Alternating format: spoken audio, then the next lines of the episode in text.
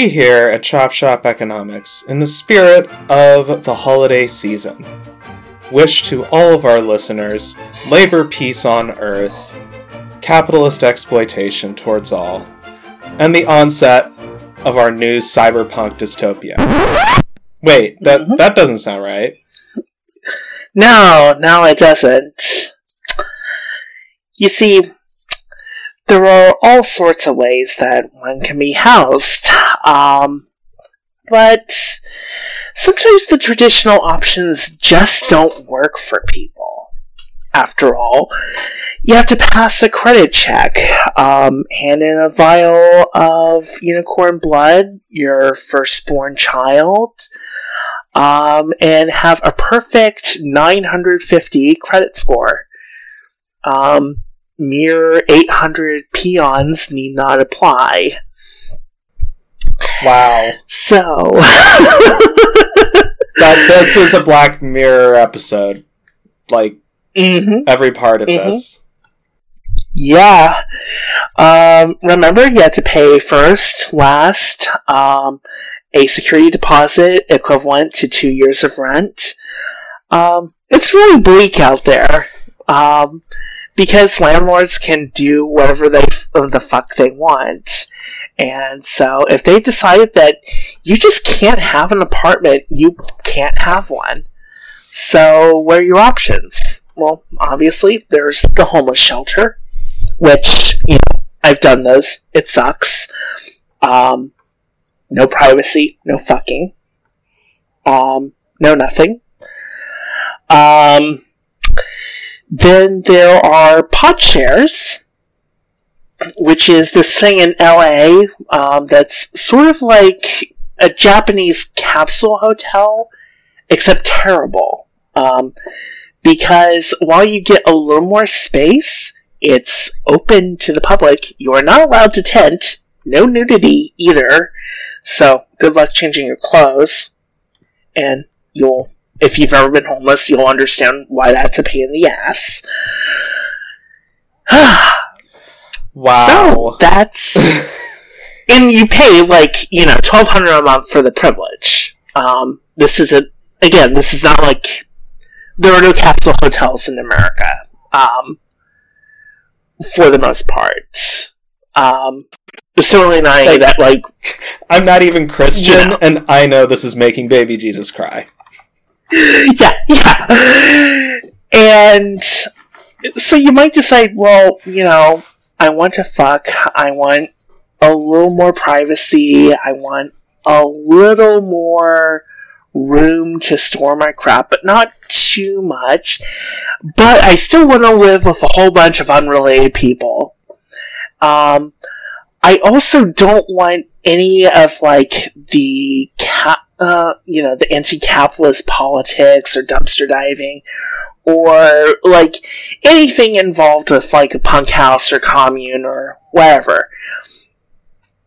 So these amazing entrepreneurs have come up with a capitalist commune. Um, That they're gentrifying fucking communes. Yeah, yeah. They gener- uh, they gentrified the homeless shelter, and now they're gentrifying the um, the commune. They're gentrifying the punk house. Like this is spectacularly fucked up. Um, um, There are so many creatives whose heads are exploding right now. Mm-hmm. Mm-hmm. This capitalist commune is trying to cure LA's loneliness. Plus, there's free coffee. Do you know how much free coffee costs you when you're running one of these enterprises? It's a rounding error. No one cares. This, yeah, yeah. Welcome to Cyberpunk 2020. Mm-hmm. They didn't even need to update the year on the book.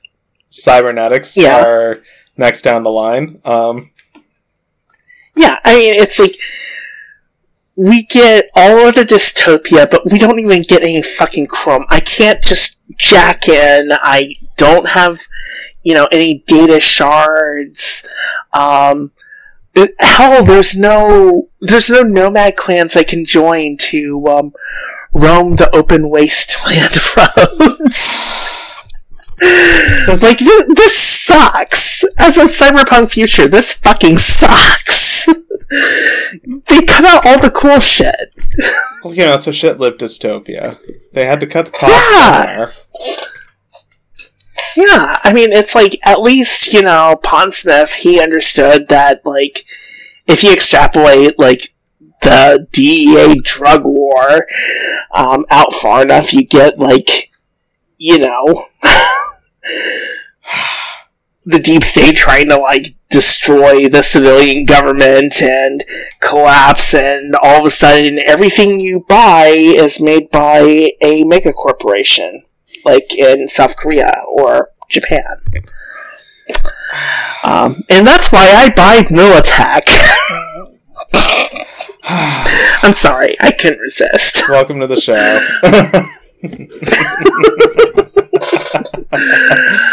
Ah, yeah, this is Chop Chop Economics. We read the shit so you don't have to. God, that was bleak. You should read it. We'll link it. It's it is horrible. yeah, this is in the LA Times. It's just this is not Yeah, it is like disgustingly twee. Um, it's this disgusting little venture capital project in Los Angeles, which does not need any more of this. yeah. Just fucking housing. Build housing, you psychos. Yeah. Ugh. I hate these people. I hate them so They, much. yeah, Um, and they've really given good reason to hate them.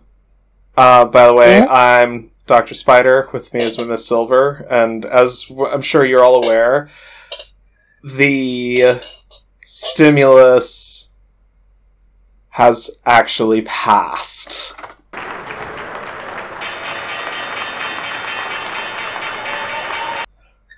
It's a Christmas fucking miracle.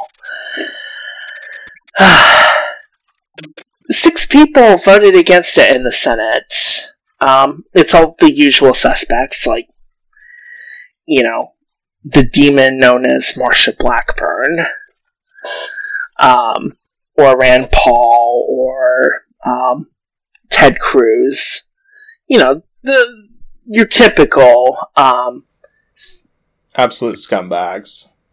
hmm I mean, I, I can't even call them fascist psychos because half of them aren't even that. They're more like, uh, made men. They're just like selfish bastards more than anything else. Yeah. It's what they are. They know that they can grandstand on this in some way or another to their political benefit, and they probably are financially benefiting directly from the fuckery. But yeah, it's happening. So, um, we're sure that folks are aware of the broad strokes that Congress thinks that we can all make it on a whole six hundred dollars. That's like not even a rent payment in Yeah. for like mean, I'm- I'm eighty sure percent they- of the market. Now, I'm sure that, like, they just forgot to add back in that little part that said that the $600 will be denominated in um, 1949 um, dollars and not 2020 ones. So look forward to your check of $6,560. Um, sorry that Bernie could not get us the um, 13,000 that we are clearly owed, but um, yeah, no, That- no, that's it, it, we just get 600. yeah, that's all we got. Yeah, fuck you. It, it's this is like yeah, the cake memes are entirely appropriate. Um, all of them, and the Lucille Bluth memes, and just all the memeing because it's it's what it is. This is not even like, and they're also offering an extra three hundred dollars a week above and beyond for unemployment. You know, because it's not like people are not already being dropped off the unemployment rolls, or there's people who were not eligible to begin with. Um, yeah, or and I believe they took some people out of eligibility, which is just you know psycho shit. Come on. no hazard pay for essential workers. Yeah. And it's like, ah, it reminds me about fucking TikTok where the gal, like, sprinkles out two little bits of dog food and then the dog attacks her. Like, of course the dog fucking attacked her. Like, what the fuck? Why would you give us, like, you know, two, two bits of dog food? That's, that's what the uh, Congress did in the end they told us uh, we're going to shake out the little dog food container until there's two bits left, and then we're going to dump it in your bowl, and you're going to like it. Yeah, this And then they get angry at us that we're not grateful. this is a joke. This is Yeah. not like the amounts of money that are in here are not enough for bailing out state and local governments. Like, there's money for that in there, but it's like almost a tenth of what was initially proposed back in May. um, before things got worse, by the way, when only a trillion dollars in direct aid to state and local governments was necessary. Um, um,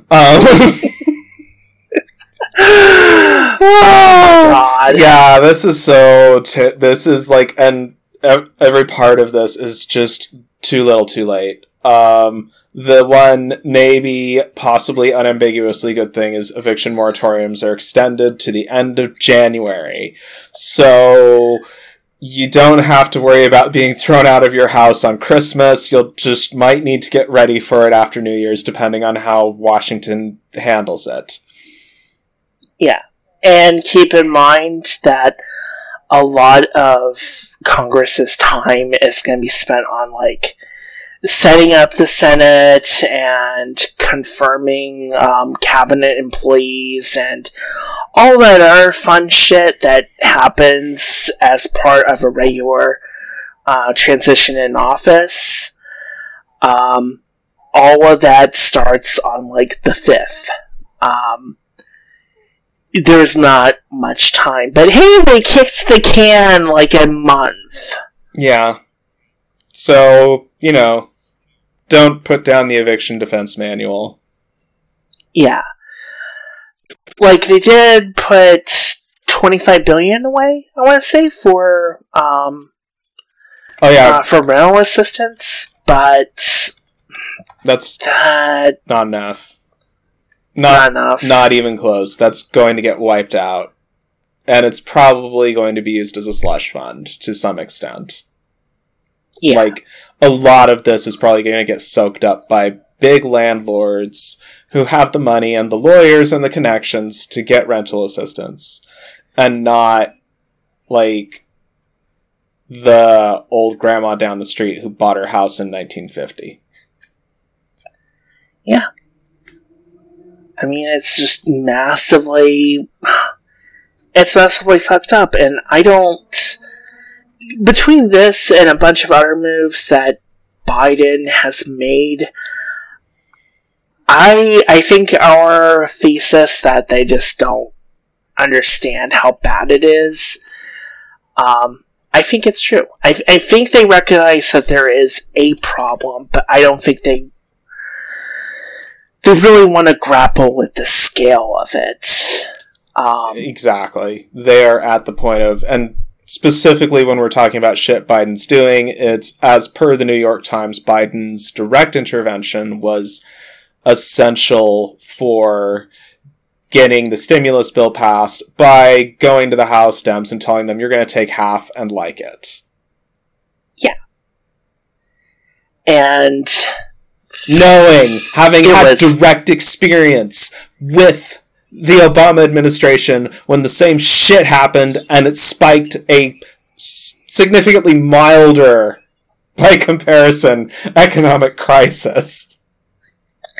yeah, yeah. I mean, it's like the market could eventually absorb the toxic paper. Um, like it would have been, it would have been horrific, but it was survivable.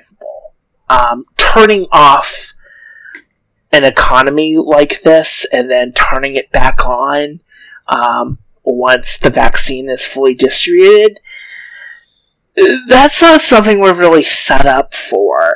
And we don't really have a framework for like direct um, payments or unemployment guarantees or how even like getting people disability payments for anything short of catastrophic total disability. And even then that's that's paltry. You get like 700 a month. That this, by the way, is why Jason fuckface Furman crowing about how big as a percentage of GDP the first round of relief was is total horse shit. Because what that obscures and hides Jason is yeah that we have to spend that much money, Jason, because our social support systems are totally non existent and it costs more fucking money to build your goddamn airplane while it is plummeting from the sky than on the ground. You fucking moron. yes like oh my god the gall of that little shit Obama's chair of the Council of Economic Advisors, everybody. yeah architect of our fucking misery these are the geniuses who they I mean granted they haven't rehired him but he likes the people that Biden's putting on the team so I'm worried. Yeah, yeah. If Jason Furman likes your economic picks, um, that's. Yeah. That's bad.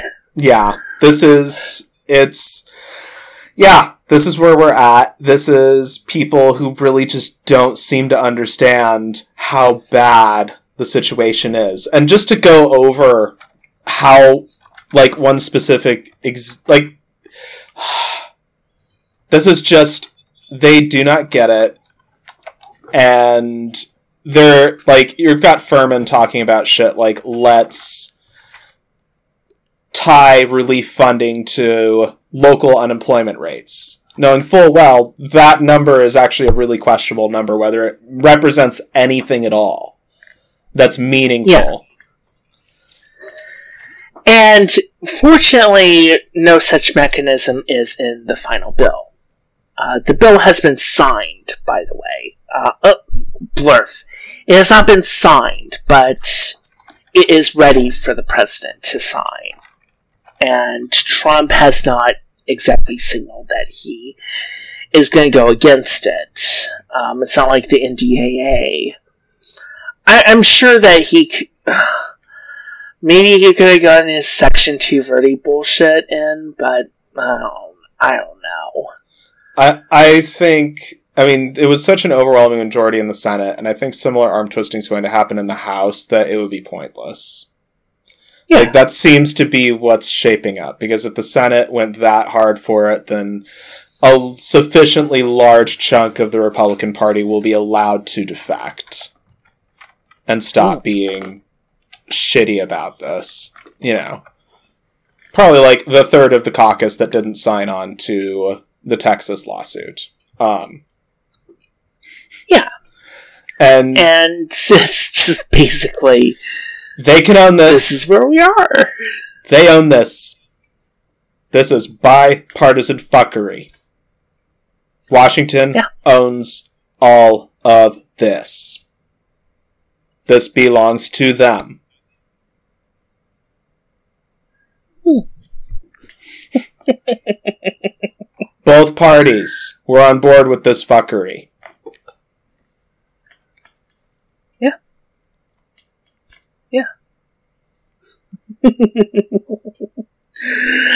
I mean, I'm just. This is driving me mad. This is driving me mad because this is so fucked. It's just so dumb. And then on top of that, we had the biggest hack in history with SolarWinds. Yeah. That's just like shit like, oh, we were regularly putting security access codes out on GitHub. and other incredibly dumb bullshit for the security contractor who covers like four fifths of the Fortune 500, the US military, um, a large chunk of the intelligence community, and a whole bunch of other really important things. I mean, so it's probably worth wondering what the fuck is SolarWinds? Um, is they're an IT management software company. Um, basically, what they do, um, they're not actually a a cybersecurity company. Um, most of what they do is products for network management, system management. Um, I'm told it's a pretty nice product. Um, but the thing with it is, is that it is pretty invasive. Um, any major thing you add to your infrastructure like this is invasive, and it's you know it's cloud based. Um, and things like yeah, leaving your your master security keys out on fucking GitHub because you didn't reject them properly. Um, that's a huge problem. like it feels like this is just another part of the whole like endless stack of contracting turtles that holds up the economy at this point.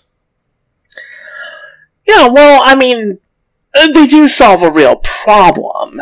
It's just. You don't want to give. Uh, here's the thing. You. If you trust your entire IT infrastructure over to these sorts of monitoring and analysis, uh, analysis tools, um, if you allow them to manage all your configurations and such, and it's all in the cloud so that you can easily um, access it from home um, without, you know, internal VPN stuff. Like, that's handy, but it comes with a cost, and that cost is if there's an if there's a major exploit and you know, security credentials to make use of the exploit and, you know, fun stuff like that, then any company that has converted their infrastructure to run alongside all of this SolarWinds stuff is hilariously vulnerable because it's uh, basically networking wise, it's inside your network and you can gain privileged access through that route. You you bypass all the external security controls that keep you know random script kiddies out of your network. So they can access, you know, Barbara and accounting's um, you know, computer without having to go through, um, you know, the corporate VPN and all the you know, internal defenses and all that fun stuff. They can just go right in. And 18,000 companies are running this. And some are large sweeps of the US government. Contracting people. the cloud is someone else's computer, and someone else's computer can be hacked neoliberal capitalism bigger, faster, more, and dumber. Just mm-hmm, mm-hmm. always. Don't, not even once. even by the standards of capitalism, neoliberalism's proclivity to this kind of stupidity is just. Yeah. Amazing.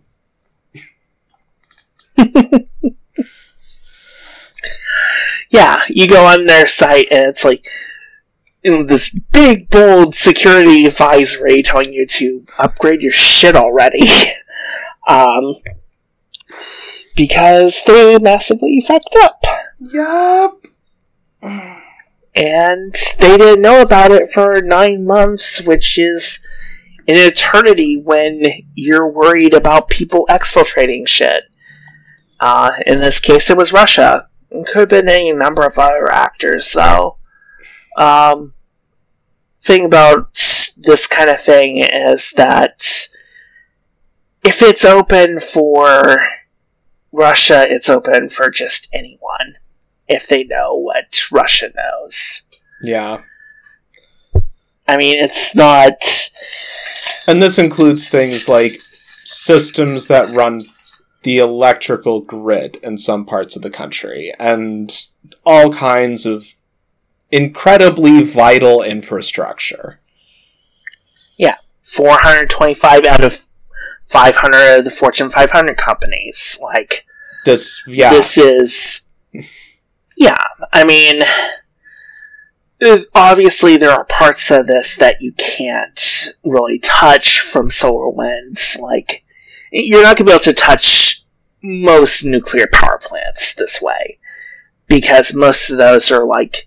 uh, They're based on old DC shit. Um, and. Uh, security for obscurity. Um, yeah. you have to figure out how to handle that differently. And besides, most of those systems aren't even connected to the internet for obvious reasons. Because, you know, shit like this. So, yeah. Yeah, yeah. That's. Like, you can get at the office computers, but you can't get at, like, the actual control systems because the control systems are an emulator in the basement, um, where bringing a Ethernet cable from the outside is punishable by death. like what what astonishes me with this the most is that so many prominent clients were using this service and none of them were able to catch these security flaws. Yeah. None of them were going, wait a minute, we should audit this. Yeah, I mean it's like part of it is because it's it's stuff that, you know, runs in the background. It's infrastructure. It's not it's not very easy for like um, security professionals to really look at because what are you going to do with it um, in a home context? You really need like you know a, a virtual lab to handle. Um, But when you're at the point of playing around with the like literally untraceable money that like the Pentagon has, that shouldn't Yeah, be a problem. There's an organization that's like- failed to complete audits twice. They probably have the money and the resources to actually check someone else's homework. yeah, and it's like API key and SSH key leakage is it's not a new problem.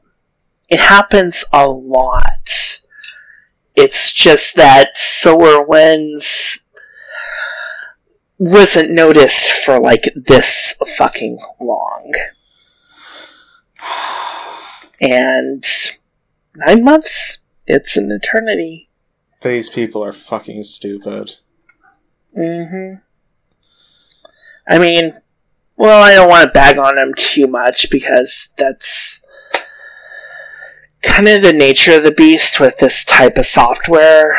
Um, this this sort of infrastructure management problem is genuinely pretty hard.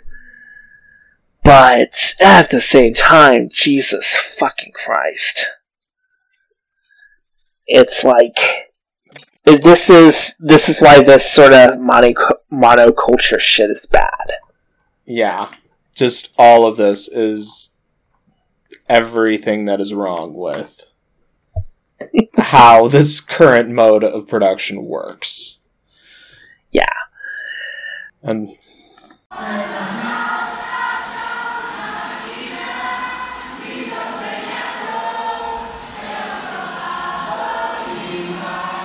Ah, so we've beaten that horse to death.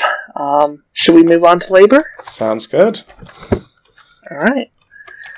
Um, so the New York Appellate Division um, considers em- Uber drivers to be employees. This, of course, will collide with the immovable force called uh, Proposition 22, where the state of California holds they are not. Yeah. They are independent contractors. So, assuming anyone sues them over it and both get upheld, uh, uh, both get upheld, um, Uber will definitely sue New York. Um, I'm not sure who will attempt to sue um, in California. Probably the Um, Teamsters. If anyone's going to Yeah. sue, it's going to be the Teamsters, or it's going to be a some kind of like drivers collective. Would be the most likely to sue because they'd have the standing. And so, what would happen is, assuming that both results were upheld in their respective circuits, you've automatically generated the conditions for a circuit split. And that doesn't mean that, uh, you know, the Supreme Court will take the case and with the way the court is currently structured, I don't think it would end well, but it is good to see that you know at least one state is pushing back against this fucking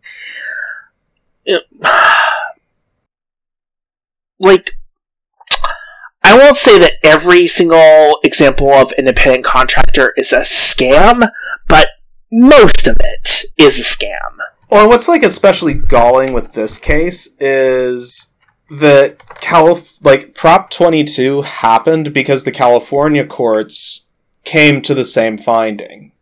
So Uber and Lyft bankrolled a completely dishonest ballot measure campaign where they promised, among other things, that fees would not go up and that this was necessary to keep Uber and Lyft and all the other ones affordable, and they've all like promptly hiked up their fees as per Brokass Stewart. So it was basically the courts said what you're doing is obvious bullshit. It walks like a duck and talks like a duck, therefore their employees cut the crap.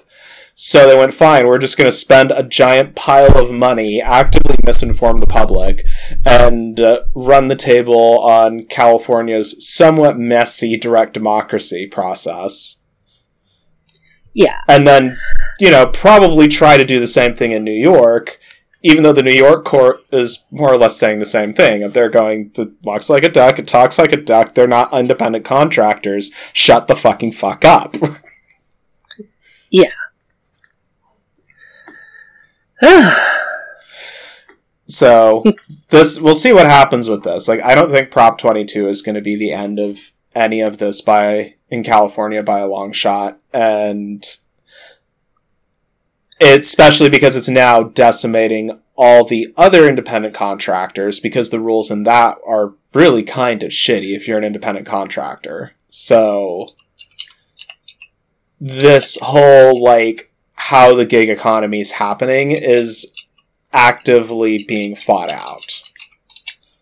Like the Uberification of service work is not inevitable by a long shot. But yeah, this is it's still pretty amazing that it's like everybody is finally coming down on the side of yeah, no, you're trying to scam the independent contractor system. This these are employees. Um, no matter how you structure your weird bullshit. Um, and yeah, basically, this is what we're looking at. Um, And let's you know the let's remind everyone just really quick that Uber's business model was, and as far as anyone can tell, still is, soak up fat amounts of venture capital until we can make self-driving cars.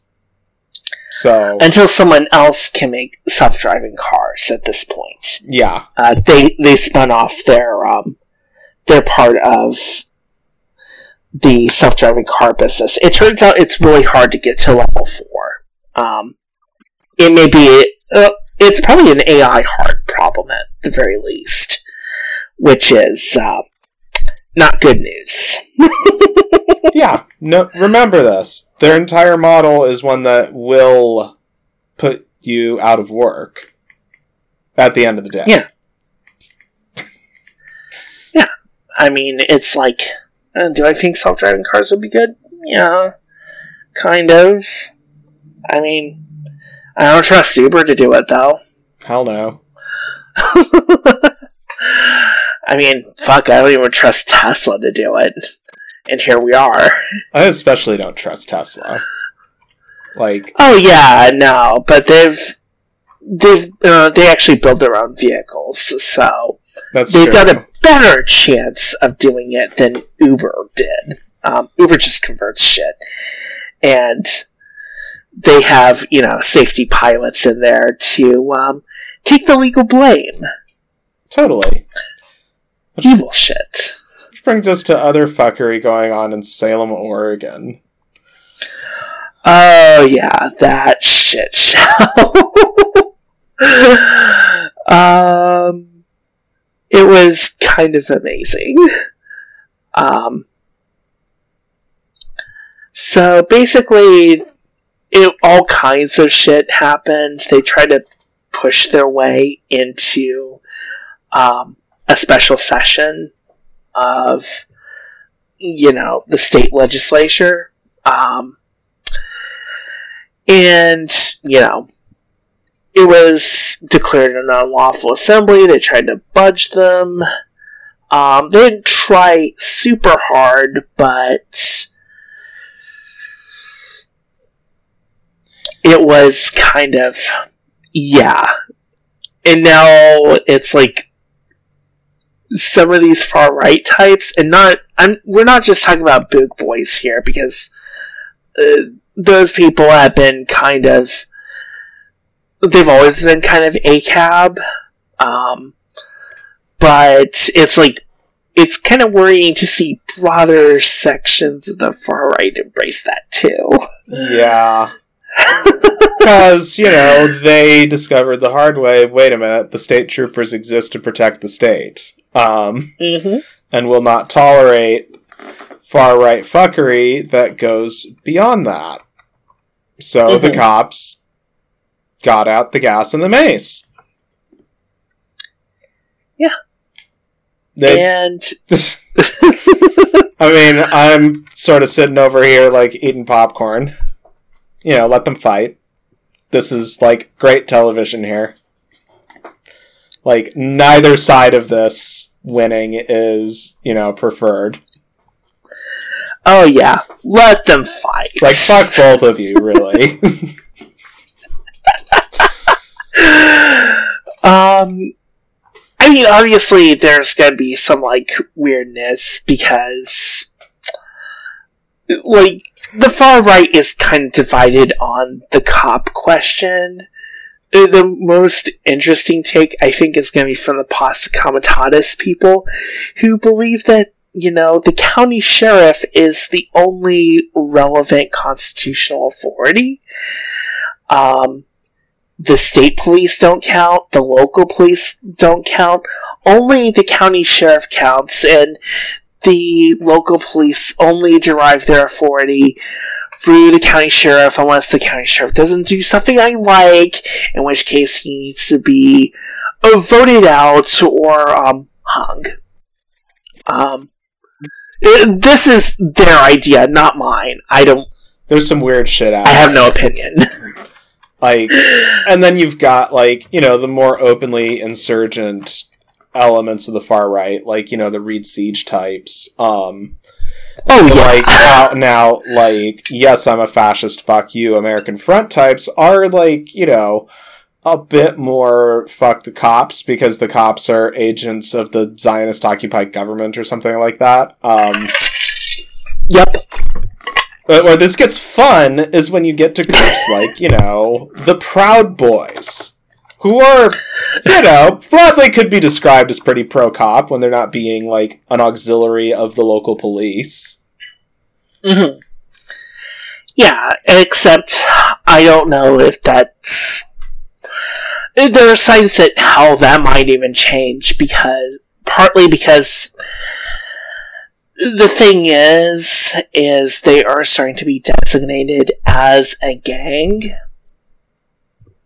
And that means that gang enhancement applies to them. That means that the whole coerc- uh, coercive apparatus that was thrown at the gangs back in the 80s and the 90s and the oddies and you know every decade um, since like you know the fucking 80s that whole uh, coercive apparatus can be thrown at the proud boys and there are signs that it is being thrown at them um which means that they may not be able to stick with this whole pro cop thing forever.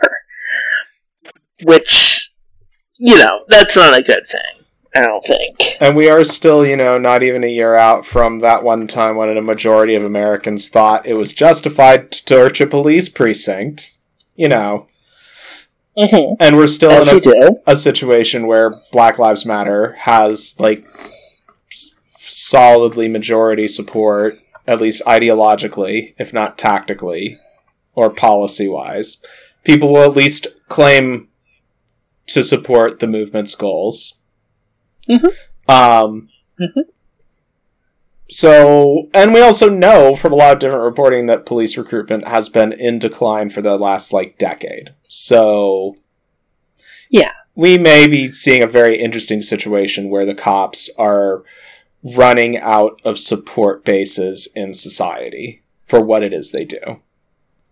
Yeah, I mean, it's like some of this is going to break down by individual units because, I mean, they are they're probably not going to take a all cops are bastards sort of deal, um, but it's definitely going to be like any department that opposes the Proud Boys or whatever. It, they are bastards and they must be defeated. Yeah. Um, this is going to be a really like interesting situation as far as that goes because you know anything that fragments the right wing fascist coalition is good by me Yeah, yeah. I mean, it's like what I'm. I guess what I'm worried about is like I don't want us to get confused on this, and I don't. I, I think it's pointing, you know, towards an increased radicalization. Um, that means that, you know, that sort of far right radicalism is getting more traction. There's, you know, people are willing to go further and further with their far right positions. Like, you know, what might have been your average skinhead, well, you know, bonehead way back in the day is now like all Read Siege types. Like, this is something to watch the right in america is undergoing a lot of fractures because a very large segment of it is radicalizing very rapidly Yeah. and I mean it's mostly it's bad for us because we're not privy to like you know all of the well, all of the shifts and such and so you know obviously we don't want to be bu- um, blindsided by our analysis becoming um invalid Yep. um that gives I think that gets us to the shit going down in Wall Street.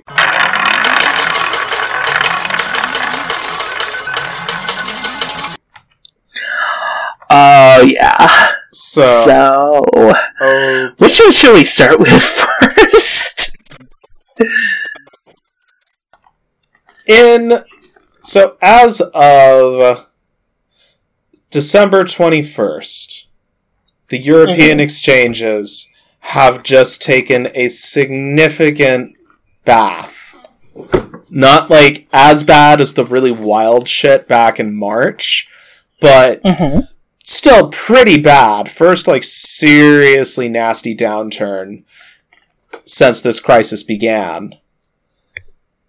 And, you know, Europe so far has been weathering this better from an economic standpoint than the United States because the European Union's members, by and large, have better social support systems in place. And this time, the European Council and the ECB are not being austerity hawks and fucking stupid about it.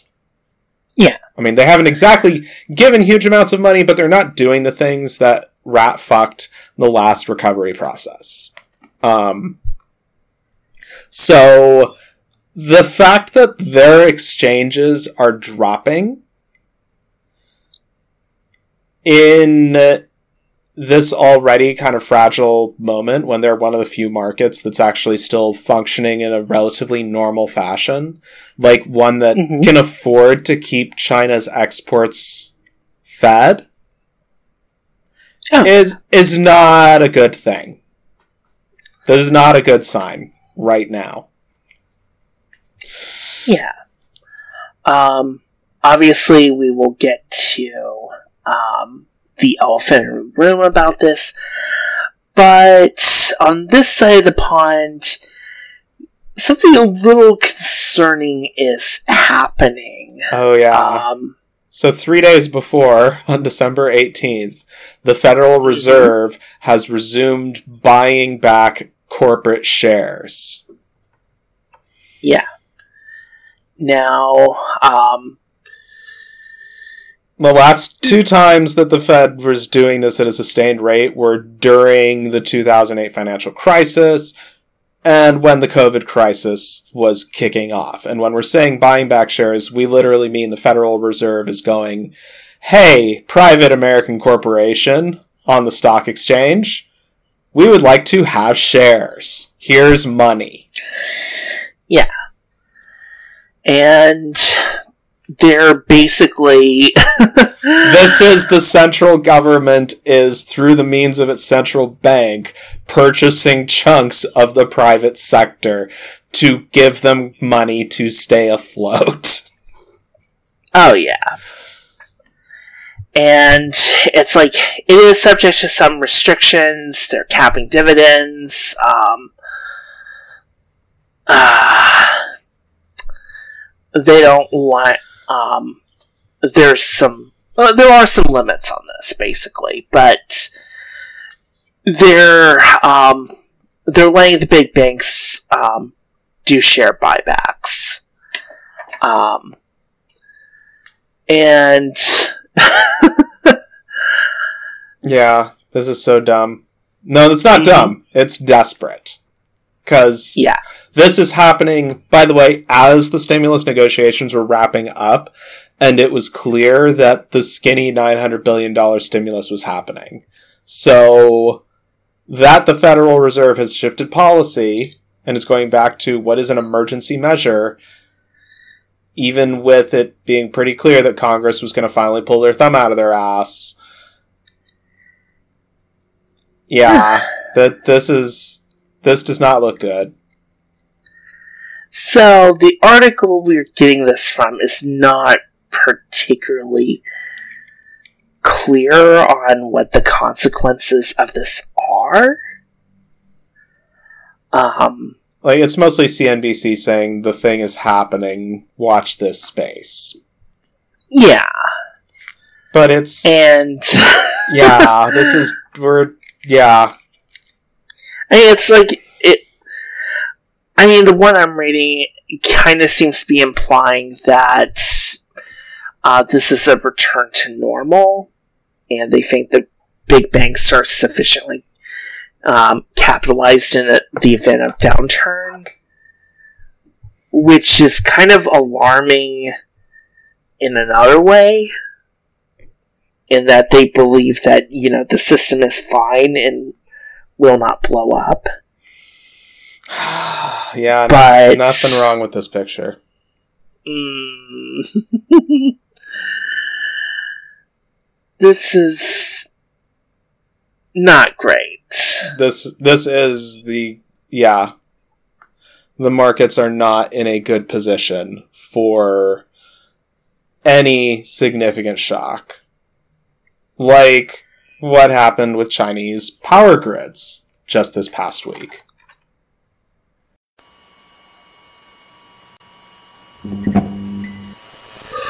Ooh, yeah. So, on to energy and climate. Um, China has a coal shortage, and it is it's definitely fucking up their power grid. Um, And they're claiming this shortage is largely due to COVID inflicted supply chain disruptions. They're having to like overproduce a bunch of stuff um, to get goods back in circulation. Um, this increases power requirements. This uh, increases um, coal carbon requirements. Um, like you know, if you're making anything with steel, you need carbon in the process, and the easiest way to do that is coal. Um, it's not the best, Like but it's the easiest. there's that neat like hydrogen fueled crucible they're playing with in Sweden, but that's totally theoretical at this point. Oh yeah, and that's for when you don't need to add extra carbon in the process. Uh, you just need heat. Yeah. But yeah. Um, So and it's also worth mentioning on top of all of these like supply problems that are being caused by these shifts in production, you also have on the flip side the supply problem in terms of fuel. Namely that China does have to import a significant chunk of its coal. A lot of it is domestic production, but there's also a lot of import from a lot of different sources because you can't use the same grades of coal for the same things. Um, like Australian Yeah. coal, for example, is largely used for steel production and not like direct electricity production. So the and we're seeing pressure on the coal industry worldwide. There are coal companies that are like popping the corks on their own wakes at this point. And there's going to be inevitable disruptions happening in the actual labor pretty much everywhere because COVID, because also the health problems that come with mining coal and the workplace hazards and the shit that's going to happen because people are probably being overworked due to being short-handed for one reason or another. yeah, and there's like a lot of uh, some of it is um, end of year energy targets are coming up. Um, not the end of our year, but the end of theirs um, is coming soon. Um, you'll probably remember that the coronavirus crisis kicked off around the Chinese New Year. Um, that's a little further away than our calendar has it, but there's uh, that still means that like in terms of like yearly energy targets, um, a lot of places are kind of overshot, and now they're needing to conserve. Um, because everything is a clusterfuck. Um, a lot of their electricity is derived from coal. I have faith in them that they will eventually decarbonize, but that's not today. You cannot snap your fingers and make renewables happen. Like, if anything, um, this will probably increase incentives to decarbonize because diversifying Yeah. away from coal is the obvious mid to long term solution to this problem. Like, regardless of what you do in the short term to deal with energy shortages due to disruptions in coal production, you Yeah. say mid to long term, okay, then we just go to something that is less dependent on this. We find ways to diversify the grid.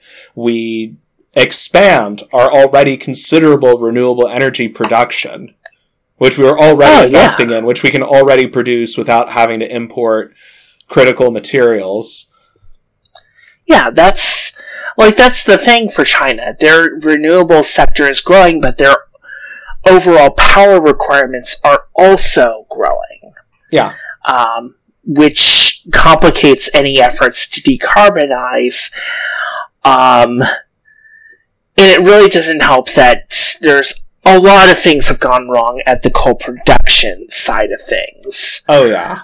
Like we're at the point that as of uh, December 17th, the Bluewaters uh, power station in Australia, which is a coal-fired plant and worth 1.2 billion dollars has just been completely written off as worthless. Yeah. Yeah. I mean, what are you do with it? Um, This is in a country that exports coal. Like massively exports coal. Yeah, I mean, it's like it's not even like they can convert it to natural gas because Australia doesn't uh, did not set those kinds of you know they didn't go like all out fracking boom, um, which is the way that uh, we ended up losing a lot of coal capacity in favor of natural gas capacity. Um, because it's relatively easy to convert a coal burning plant over to natural gas. Yeah. Um, if anything, it makes the maintenance and such easier um, because coal is fucking nasty. Oh yeah. But this is yeah, this is where this kind of shit is happening throughout the coal industry. This is not unique to this power station. We've been like it, oh, you want to play a really fun and dangerous drinking game? Um, pick any episode of this podcast after like the month of March at random and take a shot if the episode says anything at all about coal eating shit in some way or another. Go for it. Yeah, this has been yeah, a you- consistent thing. I mean, even if you do the shots of beer rule, um, you're you're still gonna die. Oh yeah. you you'll be getting into a keg easily. This is this is not surprising to people who have been watching this industry. And this is just an acceleration of what's been going on. Like it Yeah. uh, it just I will be forever grateful for that the one unambiguously good thing that happened in 2020 is coal and oil are eating shit and dying, economically speaking. that climate change will actually, like, getting to a green economy is something that's going to actually have a fighting chance. Because two of the biggest fuck off elephants in the room have just keeled over. Oh yeah. Yeah, and I mean, like we said with the China story, um, I think that if President Xi could snap his fingers and make coal go away, he probably would. Um, Like the EU is pretty much at that point. Even Boris Johnson is trying to bank on turning Britain into quote the Saudi Arabia of wind power. I mean, theoretically, you know, I've heard worse plans. Like the British Isles are amazing for offshore wind and onshore wind, for that matter. But yeah, but how are you going to export it? And never mind that, you know, it's going to be his fucking Eton asshole chums who are going to be running it for the highest graft. So, you know, Yeah. mileage may vary a bit, but the point is, the gods of the market have spoken, Oh yeah. and they have rendered their verdict on the carbon economy. There is not going to be any pulling back from this. Trump couldn't stop it, and he tried. Biden couldn't rescue it if he wanted to. And he just might not, because push comes to shove, he'll at least be an austerity hawk on something. Maybe. Yeah. Yeah. It's not like the Democratic cl- half of the capitalist class is that big on dirty energy. You know. Oh yeah.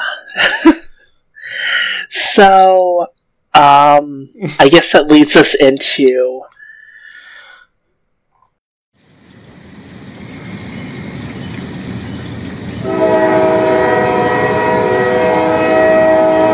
trade and logistics. Oh, yeah.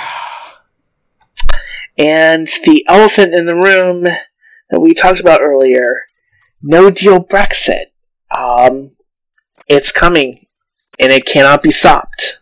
Another dangerous drinking game, by the way, with this podcast. Oh yeah, like Because, yeah. But yeah, it's going to be no deal. The European Parliament has made it abundantly clear that they're not going to just pass this thing sight unseen. Um, and who can blame them? Like, we know that Westminster will because the Tories will do whatever Boris says on Brexit. The rebel Oh, yeah. Tories are useless as fuck, just like always. They always were. You stupid shit libs. They were never going to save you. Yeah, I mean, putting your faith in the fucking Tories. Come on. Yeah. So at this point, it's happening. Like, there's been pictures and drone footage and multiple reports of thousands of lorries backed up at Dover. And lorry, by the way, for the American listeners, is British for trucks. Um, yeah. Huge fuck off tractor trailers just completely queued up as far as the eye can see. It's like it's like the fate equivalent of all those disaster um, videos where cars are just streaming out of the city, and there's like one or uh, one of the more infamous videos um, was taking one for drone, and you can see like a couple of lorries moving in the opposite direction, and I mean it's. And now's the time to get out your Ladybird books. Um, you know, how to prepare for civil unrest, how to prepare for nuclear fallout, how to prepare for Brexit. yeah. Because this is it. There's, it's not going to be averted, and you know, to give a range here, because you know, you got to be careful when you're putting this stuff out there. So we're going to give you an approximate range mm-hmm. of what it could look like, and we have a reasonable idea of what a post-imperial, pre-European Union Britain looks like, and that's called the 1970s to the early 1980s.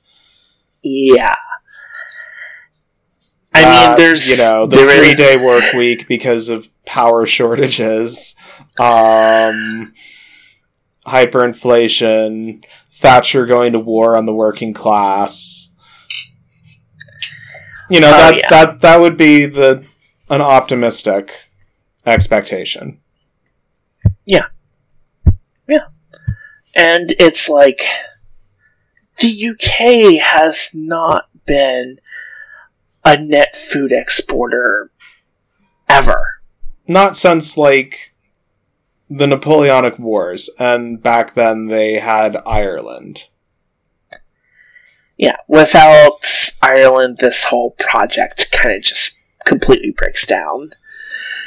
And that's part of why they entered the EEC in the first place, was to secure food imports so Yeah. that you could have sufficient calories for the working class so that um, the Tories were not beaten to death in the streets. Pretty much. And the Queen executed for um, genocide. Yeah. This is a situation of when Britain didn't have her empire, she was flat fucking broke. And that's why they joined the EEC in the first place. So now we're going to go back to that. After yeah. antagonizing their prospective largest trading partner over Ireland, because mm-hmm. it seems the one potentially good thing Joe Biden will do is absolutely fuck the Tories over on Ireland and Good Friday. Oh, yeah. Like, he's going to make them stick to that agreement no matter what it costs the UK. And if they had to eat shit, then so be it. And that was the reason that I've always been very skeptical of the Lexit argument. Because arguably Greece was more able to detach itself from the European sphere than the UK is. Like, if nothing else, Greece could snug up to the Mid East. Um, it would be painful for them, but they could do that. Yeah. And finance is just not enough to prop up the UK. That's what they've yes. got at this point. And you cannot eat a pound note. Manufacturers have been progressively announcing their plans to leave. Major banks are even relocating most of their operations to Frankfurt or Dublin. Like, this is just not good for the British economy. And, you know, when your best case scenario is the 1970s to the 80s, shit's gonna kind of suck. And, you know, they didn't have COVID or Boris Johnson or this particular brand of Tories, or, you know, Scottish and Welsh and Irish nationalism like through the ceiling. With good reason. like, at this point, like, one of the major arguments in favor of, like, you know, Scottish independence was at least we won't be chained to Westminster and their yeah, their like actively hostile policy towards us. Um, like they're running this whole union thing into the ground, and we we need a ripcord.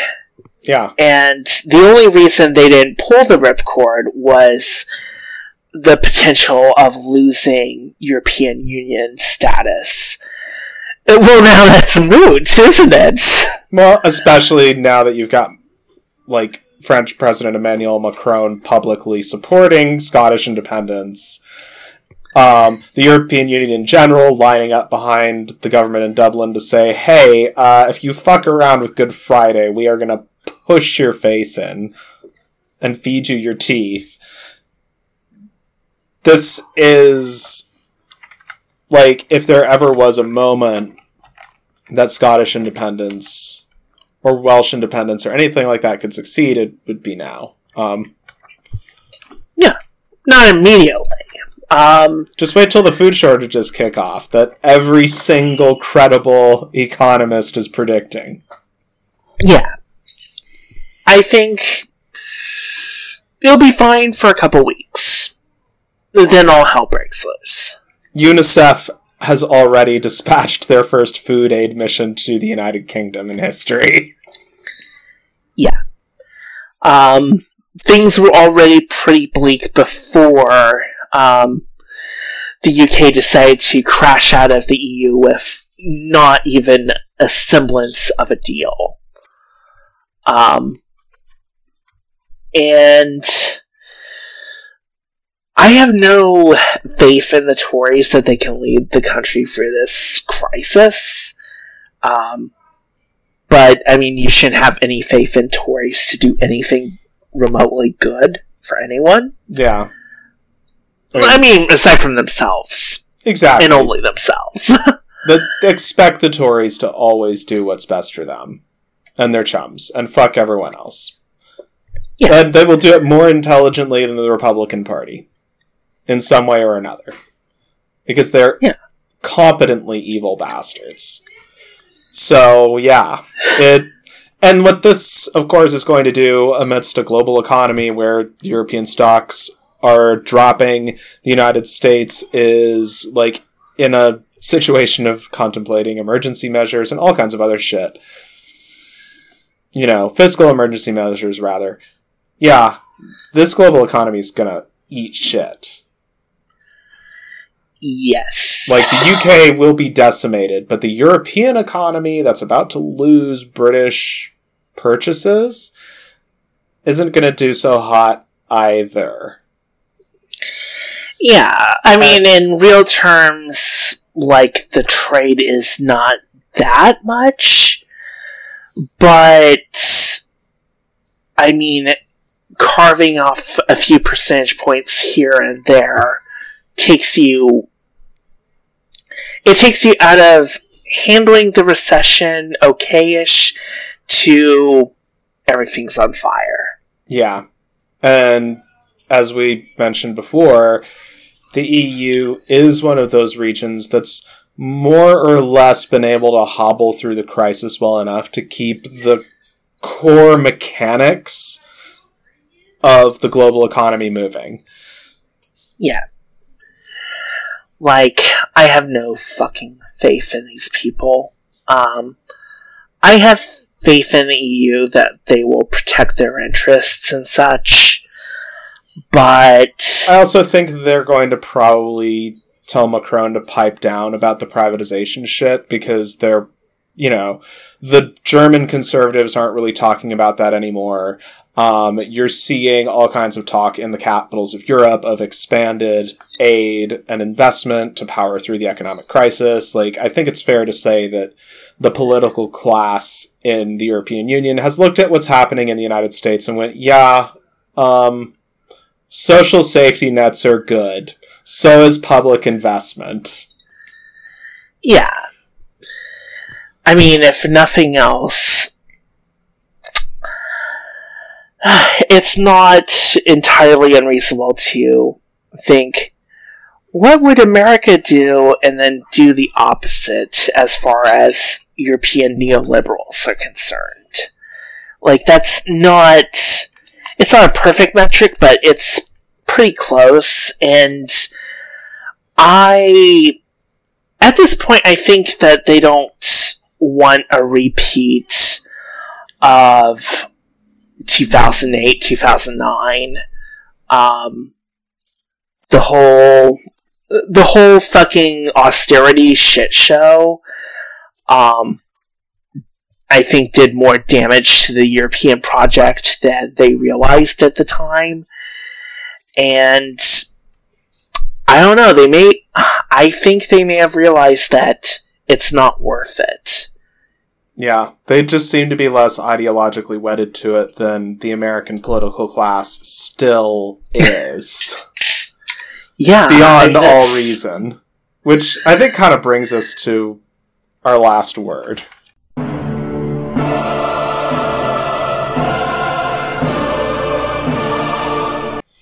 Yeah. So, you want to introduce it? So, since the details of the new stimulus started hitting the press, hashtag general strike has been trending on Twitter.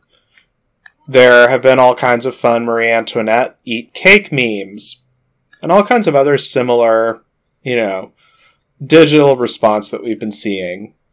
And since this is COVID, that's probably going to be the most reliable indicator of public opinion, at least right now. Nobody seems to really like this. And I think there's also an understanding of a lot more can because a lot more was done earlier this year and has been done in other countries. Yeah. And I mean, obviously, one thing that popped up today, in fact, within the past hour as we started recording this, um, Trump does not like the current stimulus package. He thinks it's too little. Mm, And he's he is correct on this. he's yeah. No, he's absolutely right. The broken clock moment has arrived. Anyone with a fucking brain can see this is not enough. like he wants two thousand dollars. Um and frankly, he's right. He is fucking right. Like two thousand it wouldn't be enough, but it would be substantial enough that you could say that yes, um, this could actually uh, stimulate the economy, keep uh, keep debt serviced, um, keep the money flowing, you know, get that money velocity pumping again. Like that could actually do something, especially if it's followed up by more. Congratulations, shitlibs. You have been outflanked to the left by Donald fucking Trump. Yeah. Good Um, job. Whatever Eldritch deal that Biden made with um, McConnell to get this shit show um, over the finish line, he sure as shit didn't clear it with Trump. Yeah. Like, it doesn't, at this point, it seems like you'll get a veto proof majority on this, but this is, wow, that's really putting the cat amongst the pigeons in a lot of ways. Yeah. And we, uh, I bring this up because it's like they just like snatched it away at like the last. Uh, he wants to snatch it away um, at like the last fucking second. You know? It is exactly what you would do on a reality TV show. Maximum tension, maximum drama, everybody's watching. And now he comes out and blows everybody out of the water. Yeah. And this is It is the kind of shit he knows how to do. Mm-hmm. So. With all of that in mind, what is to be done? So at this point, we can safely say that this shit stimulus, this shit response, what's going to happen next is pretty firmly owned by Washington, D.C. Both parties are on board with it, except for Donald Trump. And which actually adds an additional thing we have to worry about on the left of now we have to compete with the fucking chuds directly on this shit. but at least both parties are going to be telling the chuds and the left to get stuffed. Yeah. So, yeah, let's talk general strikes. Historically speaking, really short version, when general strikes have happened in the United States, they usually were spontaneous sympathy actions in support of an existing strike. Like the San Francisco 1933 general strike began as a dock workers strike. The same was true of the Seattle 1919 general strike. Um, the Oakland 1946 general strike began in solidarity with a retail workers strike and all kinds of other similar stuff. Um, so it's important to emphasize that some of the most powerful examples of those, specifically in US history, were not pre planned. And the same was true of the British 1926 general strike. Like it began as a coal miners' strike. Hmm. So, as much as it's good to see people talking about let's down tools and shut this shit down. It's good to be aware of this, that historically speaking, general strikes have required this kind of militancy and required significant labor organization, but usually the most powerful and successful ones exploded on their own. Hmm.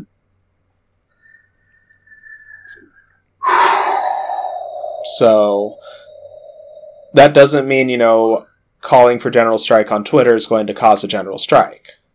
But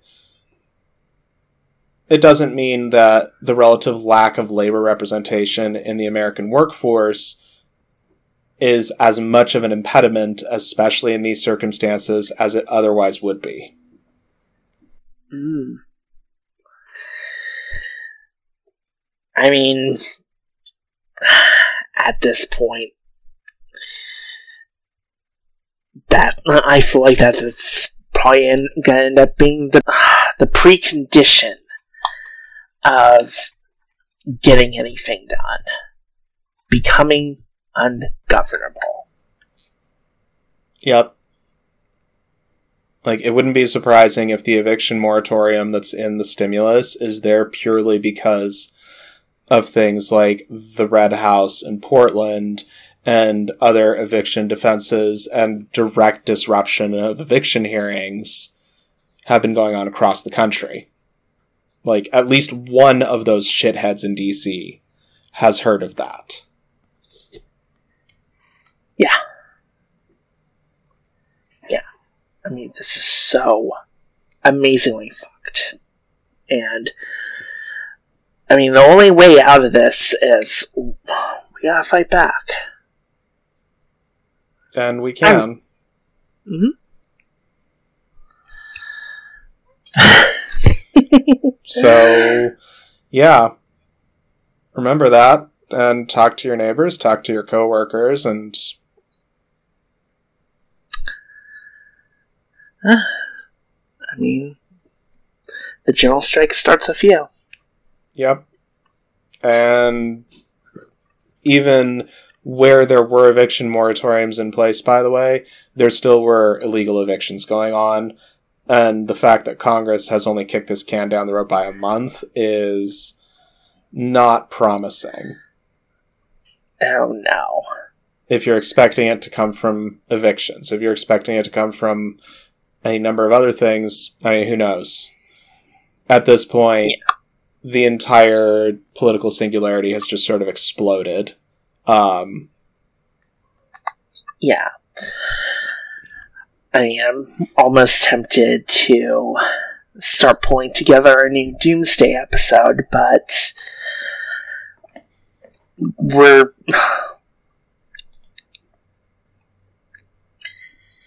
Yeah, I mean, I don't know. Um, I have no, I don't have any clarity here. Um, it's it's all fucked. Um, oh, we have an update. oh, as of time of recording on this, so um, on Trump's demand for two thousand dollars, Nancy Pelosi has released a statement as of five thirty three p.m. December twenty second, stating the following. Republicans repeatedly refused to say what amount the president wanted for direct checks. At last, the president has agreed to $2,000. Democrats are ready to bring this to the floor this week by unanimous consent. Let's do it.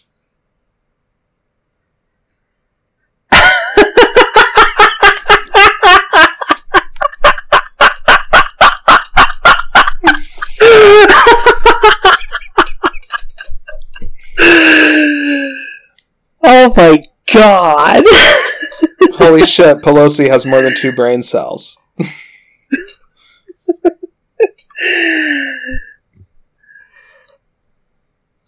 I mean.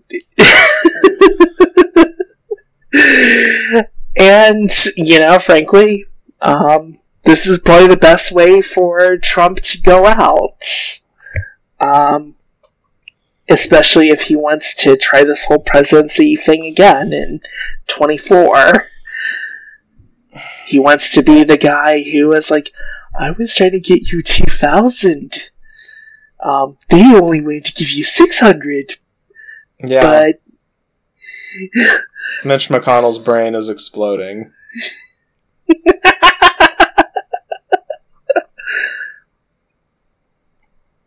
Yeah. So.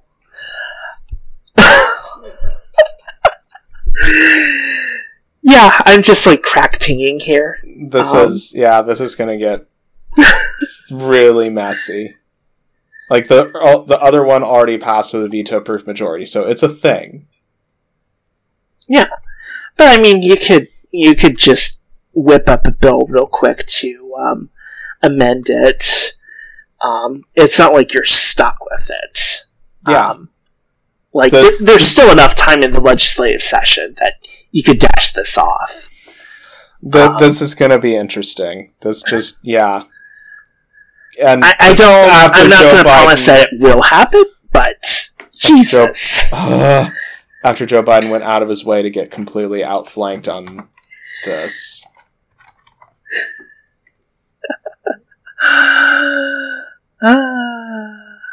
The shit libs are so fucked. And I'll totally take the money, but I just want to put it out there.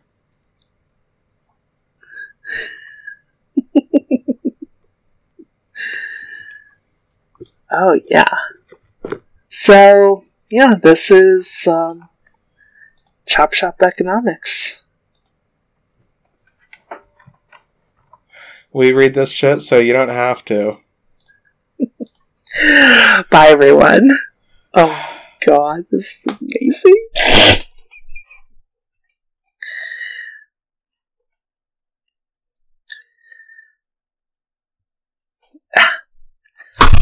Hey, leave that in. leave that part in. um, oh, I need to. Uh,